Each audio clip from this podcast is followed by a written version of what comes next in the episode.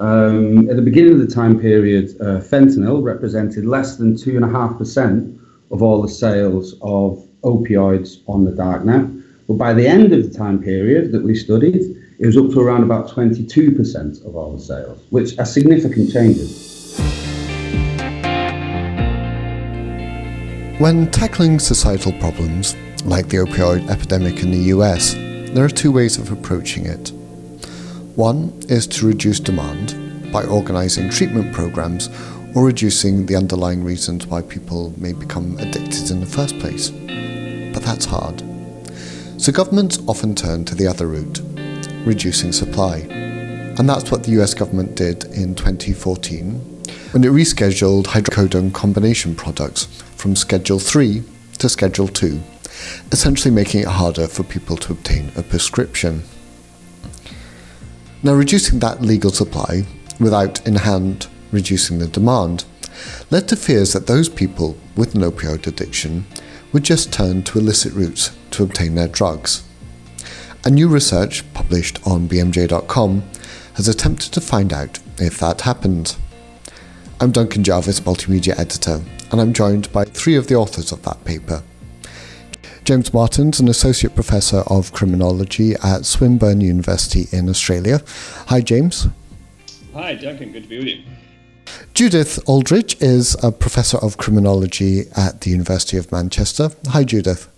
Hello, Duncan. And Jack Cunliffe is a lecturer in quantitative methods and criminology at the University of Kent. Hello, Jack. Hello there, Duncan. How are you doing? Great, thanks. Um, so, this is the first time I've ever spoken to criminologists, and it seems like I've got a load of questions here. Um, but the first is it seems like this is obviously a really important thing to look at. Everyone knows about the history of prohibition when it comes to alcohol in the States um, and the un- unintended consequences of that. So, I mean, it seems like this is a really big question and one that it feels like we should have maybe answered a while ago. Um, is it still a big question in criminology? Um, in terms of uh, in terms of drug prohibition, I, I, don't think that there is really. Certainly in Australia, you'd be hard pressed to find uh, a criminologist, I think, who thinks that blanket prohibition of illicit drugs and that, particularly, you know, an enforcement-led prohibition, is uh, is good public policy. I think we're seeing more and more, and I, I think certainly we'll see in in hindsight that uh, the war on drugs in particular, that sort of law enforcement led militarization in many countries um, in terms of drug prohibition, is probably one of the greatest policy failures of the 20th century. That's fairly unequivocal then. Um, so, what you've done here is look at the dark net, which I suppose is one of the latest fronts in, in that war. Um, and for a start, I think it's worth actually exploring what that is. Um, I suppose in my head, I'm kind of envisaging it as some sort of evil Amazon. Um, what is it actually like? Well, in making a comparison or an analogy as you have to Amazon, you're not really that far off, actually, in so far as um, crypto markets, or what's more commonly known as darknet drug markets, are platforms that bring together multiple sellers, just like Amazon does, just like eBay does. Mm. Um, and buyers can comparison shop and they can comparison shop on products, on price, and on vendor or seller um, reputation on the marketplace. There are some key differences. Um, um I wouldn't necessarily characterize these things as evil by any stretch of the imagination, but uh, the key differences between the, these um, legal comparisons and um, drug crypto markets is that there are anonymity mechanisms in place. so, um, payment isn't by credit card or debit card that carry identity information, but payment is by um, a, a, cryptocurrency where that makes it very difficult to trace uh, payments and recipients. Um, Bitcoin is the most well known of these. And uh, secondly, the, these marketplaces themselves are in an encrypted location on the internet, um, which is why the word darknet applies. It's not necessarily because, by definition, what goes on there is nefarious, uh, but simply because it's it's a it's a dark place. It's a a, a, a place that's um, more hidden and less easy to trace to individuals. And so that's what enables um, illicit as well as legal trading um, to happen um, on on these marketplaces. So it's actually relatively easy for people to discover this and access it. You don't need to be sort of clued into any, you know, have any sort of pre-existing um, networks that would would allow you to to get drugs. You know, you can go onto these and and and find things to buy um, fairly simply. I'm not sure if I would entirely agree that uh, it's as straightforward or as simple as eBay or Amazon for a couple of reasons. One of them is buying and selling Bitcoin or other cryptocurrencies um, is is much trickier. It isn't as straightforward as using a credit card, and you do need to do your research and work out how these things. I mean, it's you know not wildly difficult, but it's just not as simple. The mm. bar the bar for access is a little bit higher. And secondly, you've got to find the marketplace. Now, there's lots of um, ClearNet, or sort of the regular internet locations that um, keep track of these marketplaces, but you've got to have the URL, and the URLs don't look exactly like the URL. It's not like eBay.com mm. type thing. Um, again, it's not a huge bar, but uh, a lot of people need to learn these things first. Um, I'd just like to say, in terms of the structure of these sites, um, and one thing that, that differentiates them um, from some of the ClearNet sites that we see is unlike a lot of online stores, these uh, sites, like Judith said, um, similar to Amazon and eBay, in that they're decentralized. So the sites themselves don't actually sell anything. In, instead, what they do is they they supply this um, centralized infrastructure, like eBay does, where buyers and sellers who uh, operate independently and who can be located anywhere around the world it, it provides a secure digital space for these uh, buyers and sellers to interact with one another. Um, and also, once the transaction is completed, the drugs are sent in the post. And this is one of the things that makes crypto markets very resilient.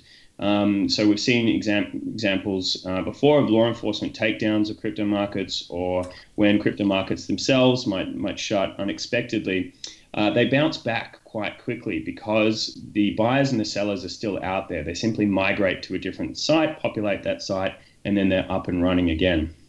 Now, given the the fact that you know you need to have the URLs um, of the sites that are selling things, uh, and that there is this level of anonymity um, about the transactions that are taking place. How is it that you were able to actually look at this data and extract any information about what's going on? So yeah, uh, essentially, because these markets are sort of in clear sight, you know, there's as I said, as uh, Judith and James have said, there's maybe it takes a day to get sort of set up. You've been able to access them, uh, but once you've gone through that process, you can pretty much see everything that's happening on the markets. Uh, and the fourth uh, member of our team, David Hétu at the University of Montreal, um, he's been aware of these things since um, September, well, for quite a long time. And he first uh, collected data from these markets uh, back in September 2013. And what he does, um, and what we use for our data, uh, is essentially a download of all of the web pages that are available on the markets. Um, and he's been doing this, as I say, since September 2013. He's been doing it regularly. Uh, he collects the data, he processes it somewhat, and he organizes it into a sort of three level database, which has got information on all of the products that are for sale on the markets, um, all of the people who are selling those products, and information on the feedbacks which are received by those products, which we use as a proxy for the number of sales. Um, alongside that, we also have some other information like where the product's shipping from, um, and a few other bits and bobs like the size of the uh, package. And just by looking at the, the if, as a human, if you look at the web pages, you can see this quite easily. Uh, but of course, when you scale it over the millions and millions of products over the three years of our study, um, it's a lot of information. So we use various sort of automated um, processing uh, routines that organize the data. And then there's a bit of a human element as well, which does the sort of final bit of the cleaning. And that results in a data set which we're able to use for our analysis. Great. So it's pretty good data, but it's not 100%, um, you know, because you're using a proxy for, for things like transactions then. It is worth pointing out, though, that although you, you say it's not 100%, and indeed we don't have 100% of the transactions, we have, we think, something like between 71% of them and um, somewhat higher. Uh, and although that's not a, a perfect capture, generally our window into what happens in illicit drug markets is uh, tiny and very biased by comparison. It may be based on um, interviews with drug dealers. It may be based on controlled purchases that law enforcement carry out. Tiny, tiny, you know, tiny data sets um, collected for very particular, op- often operational purposes. This is millions of transactions. And although it may not be a perfect population of those transactions, it's nearly perfect. And what it represents is a massive step change in the quality of the window we have onto the world of illicit drug sales. Mm. So this is what we have here is effectively unprecedented. There's no other way of finding out uh, what happens with illicit drug sales, but particularly with our studies, our study, how changes in the law um, affect illicit drug sales. Mm. And um, I was going to say, I mean, even if the data isn't necessarily accurate, as in it's 100% of what's going on, presumably it does allow you to look at trends. Um, given the, the, the systematic way in which you're doing it over time, which is obviously important for your study. Yeah, very much so, very much so. Um, yeah, as Judy says, it's like from a technical perspective, uh, which is a side that I'm more involved in, um, there are some difficulties to overcome. We're talking about 120, 130 gigabytes worth of data. Um, and it does have some problems, but as Judith says, it's the best we've got. And yes, it's consistent over the time frame that we've got as well. So it's very good for looking at those trends, as you exactly mentioned. Great, thank you. Well, that's really useful background. So now, if we kind of go into to what you're looking at, and this all started because in the States, they changed the, the regulation around oxycodone products, restricting the ability of people to get a repeat prescription easily. Um, and you wanted to see if that then related to an increase um, in illicit uh, sales of these drugs, essentially people being unable to access them legally and then accessing them through a different market. Um, could you tell us a little bit about, you know, what the, the relationship there is? Um, you, you talk in the paper about the iron law of prohibition. You know, is that what this is all kind of based around? Yeah, that that's true. And just to clarify, um, uh, the restriction was for hydrocodone rather than oxycodone. So um, the, those two drugs uh, are probably the the two most heavily implicated in the creation of the US opioid ep- epidemic, the two legal uh, prescription painkillers, opioid painkillers, and um, yeah, it was the it was the reclassification of products containing hydrocodone in mm. 2014 that we were examining.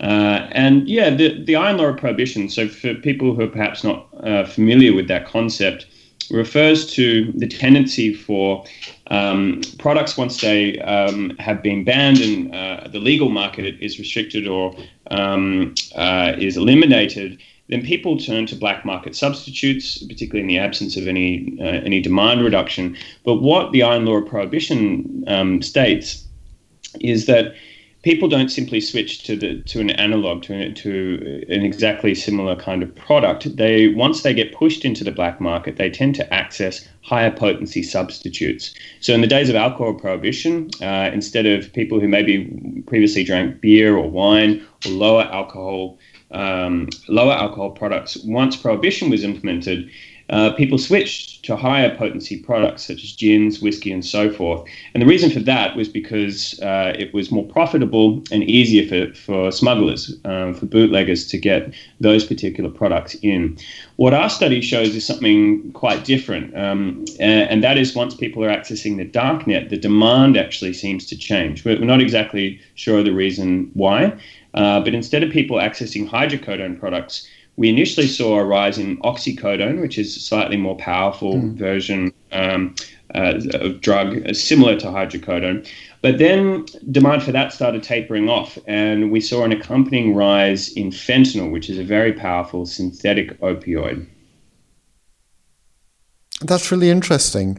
Um, but shall we back up a little bit and and talk through uh, what you actually found? So, Jack, you were analysing the data. Can you sort of take us through um, very briefly, sort of what your methods were and and what it was, what pattern you found um, when looking at that that mass of data?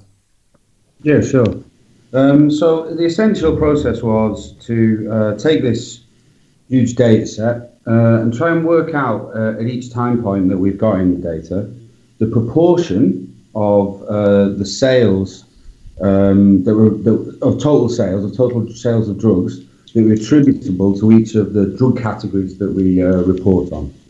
Um, now, the reason we use proportions as opposed or percentages uh, as opposed to the raw figures is that over the time frame that we're talking about, there was a general increase in market activity. Mm. Um, there was also problems with us. It was not problems, but um, we don't know the completeness of the data that we've got. For instance, some markets might have been missed, some might have had some downtime, uh, various reasons, which mean that we needed to use proportion to control for other sort of factors that were happening uh, on the on the markets. So we looked at the across those six different drug types, both within the USA and outside the USA, to look to see how much of the market share each one, each product group had at each time point.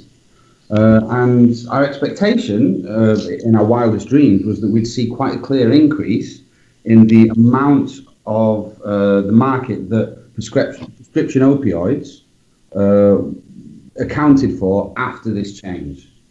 Um, and that's exactly what we did see. And on top of that, we also saw that there were no changes in any other drug product categories. So, using the sort of logic of if one thing's changing and nothing else is, and there was a reason for that change, we sort of attributed that to the law change in these hydrocodone co- combination products. We not only saw in in our results um, a, a large rise after uh, the the change in the legislation uh, in hydrocodone products being sold and bought, bought and sold um, on darknet markets. Uh, but it wasn't it wasn't a spike. It was it was a sustained increase in sales. And then, as time went on, we began to see the switch to uh, stronger products. Um, first, oxycodone, and then eventually fentanyl. Uh, so, what our study did was show two things effectively that although it can't um, demonstrate certainly that the the uh, results that we found were caused by the change in the law. They coincided perfectly with the change in the law, but only for darknet sellers in the United States. These same rises weren't happening for darknet sellers in other countries. So that really gave us some confidence that the change was quite likely that we saw in sales was quite likely to, be, to have been linked to the change in the law. And then, picking up on the iron law of prohibition, we saw the move towards more concentrated and potent products. And the one that is of particular interest in this study, of course, is the move towards the buying and selling of fentanyl, which is a ba- it's not just somewhat more potent. It's it's you know maybe a hundred times more potent um, than some comparable products, and therefore you know the the sort of public health implications of this um, are are significant and important. Yeah, perhaps, sorry. Perhaps I can put a little bit of flesh on the bones of this, what, what we're talking about. So, in terms of numbers, in terms of actually sort of understanding the sort of changes that we're seeing, um, at the beginning of the time period and up to October 2014, prescription opioids in the USA accounted for about 6% of all the sales on darknet markets. Um, the, from this September 2014 um, change in the law, we saw a steady rise uh, to the end of our uh, time period when prescription opioids represented around about 13% of all the sales that were happening in the USA. So quite a significant increase, about four percentage points per year. Um, and there were no changes in any other categories in any other place. So prescription stimulants, uh, things like modafinil or Ritalin were all the same. There was a flat trend there. Um, sedatives, diazepam, Xanax, they were the same. Um, and there was no change in prescription opioids outside the USA. And then in terms of the final point about the movement towards more potent forms of the drugs, um, at the beginning of the time period, uh, fentanyl represented less than 2.5% of all the sales of opioids on the darknet. But by the end of the time period that we studied, it was up to around about 22% of the sales, which are significant changes. It really is. I mean, th- there's two things on there that sort of spring to mind. Firstly, um, you know, we're talking sort of slightly abstractly about sales here, but these are people who have been pushed into criminal activity by a change in the law because their their supply has been restricted, but they haven't at the same time, you know, had the ability to to reduce their demand for it. Yeah, that's exactly right, Duncan. I think that's that's probably one of the big take-home messages from this story uh, is, or from this research rather, is that we have solid empirical evidence now that a supply-side restriction very likely caused uh, a significant expansion in the black market. Um, and I think it's probably safe to say that we're, we're not arguing in the in our article that all of the people that were unable to access um, hydrocodone products legally are now doing so on the darknet. The darknet is likely capturing only a small proportion of people who are now acquiring these drugs illegally. So this is a rapidly expanding, probably conventional market, much more so than the darknet market. Um, and this points to the dangers and unintended consequences, particularly of employing supply side restrictions in the absence of effective demand reduction or, or indeed harm reduction services, which we know the research well demonstrates now are much more effective and a much more uh, resource efficient way of addressing different types of drug harm. Yeah, absolutely.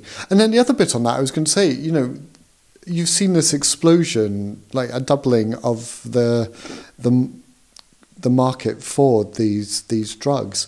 Um, so this is creating another huge revenue stream for for for the criminals who are selling these drugs.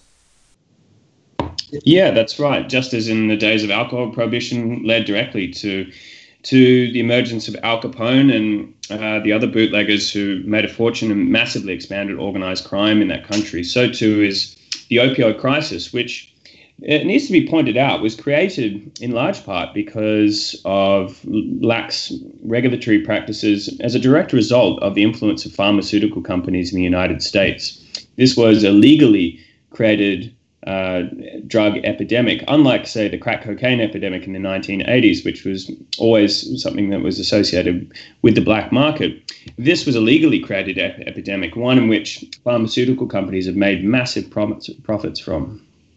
And there's, there's, there's a really interesting point on that as well within the paper uh, that we make, which is the rise in the um, number of transactions preceded the rise in the number of products being available. So uh, we first see the change in the trends happening in the number of sales with the same number of products being available. And then a little bit later on, just at a slightly lower level, uh, we then see an increase in the market availability. So there seems to be an increase first in the number of sales, and then the market responds and makes them more available. The number of listings increases as well.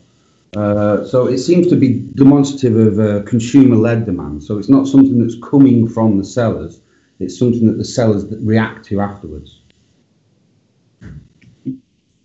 So I think yeah. what we try to do here is resist um, casting or framing um, darknet markets as the kind of source of the problem and the thing that needs to be cracked down on. We absolutely um, think that legal regulations of pharmaceutical companies, of prescribing practices, need to be in place. This is this is the features of all uh, well-regulated markets in um, psychoactive substances, whether medicines or otherwise. Um, and where people have problems to reduce demand and problematic use and reduce the harms that arise from that by working on the demand side as well. Darknet markets in themselves, cracking down on them doesn't seem to have an effect. And as uh, the results that that Jack has just discussed show, this really is demand led. So we need effective legal regulation and we need effective uh, demand reduction and harm reduction practices combined together, and that's not what we're seeing in the United States now. But the but the response of government in recent announcements seems to be let's crack down on dark net drug markets, and that's what um, evidence suggests is not going to be effective and isn't going to help people who really need help. Regulation in general of the drug trade is not necessarily a bad thing but it needs to be regulation at an early stage, not at a late stage. Um, we saw since the early 90s this huge increase in these prescription opioids, and regulations come too late when there's a high demand. Regulation to address demand is good if something is dangerous, but once the genie's out of the bottle, so to speak, then we need to take a different approach. We need to take something that affects the demand. Anything that look, everything that tries to affect the supply seems to us, and it happened with alcohol, and it seems to be happening now with prescription opioids, is almost doomed to failure. Yeah, I think that that's a really good point you make there, Jack. And I think that one of the other points to, to bring this home, and I guess focusing a bit more on the human factor here, is you know the, the people who are accessing these drugs uh, have really been left in the lurch. Um, you know, the creation of the opioid crisis um, the huge profits that pharmaceutical companies have made on the back of this crisis. And now we simply see this supply side intervention in the absence of any real comprehensive effort to treat uh, addiction, demand, um, or to ameliorate any of these harms. The people who are most affected by this, the ones really left uh, scrounging now, and this is you know reflected in the huge number of opioid overdoses and indeed deaths that we see in the United States now. So there's a really tragic human cost here. These these debates about prohibition, I think, for a long time, researchers uh, have been quite tentative in explaining their findings, in critiquing uh, drug policy. But there's a real human cost here, and if we get it wrong, as I think the United States very clearly has done, uh, there are huge human consequences, lives lost, and uh, and suffering, and so forth. So, when I think for people who are advocates of drug policy reform, we need to be quite forthright um, and shift some of the blame. Uh, responsibility back on these regulatory failures and these laws that have been very ineffective in treating the problem and have been very effective in creating vast unintended um, uh, uh, problems uh, that, that, quite often uh, dwarf the scale of the initial problem that they're ostensibly intended to solve. You've been listening to James Martin, Judith Aldridge, and Jack Cunliffe talk about their new research effect of restricting the legal supply of prescription opioids on buying through online illicit marketplaces. That's now online on bmj.com. That's all for this podcast, but we'll be back soon with an interview with Don Berwick, former head of Medicare and Medicaid, and quality improvement guru. Subscribe on iTunes or wherever you get your podcast from so you don't miss out on that. I'm Duncan Jarvis. Thanks for listening.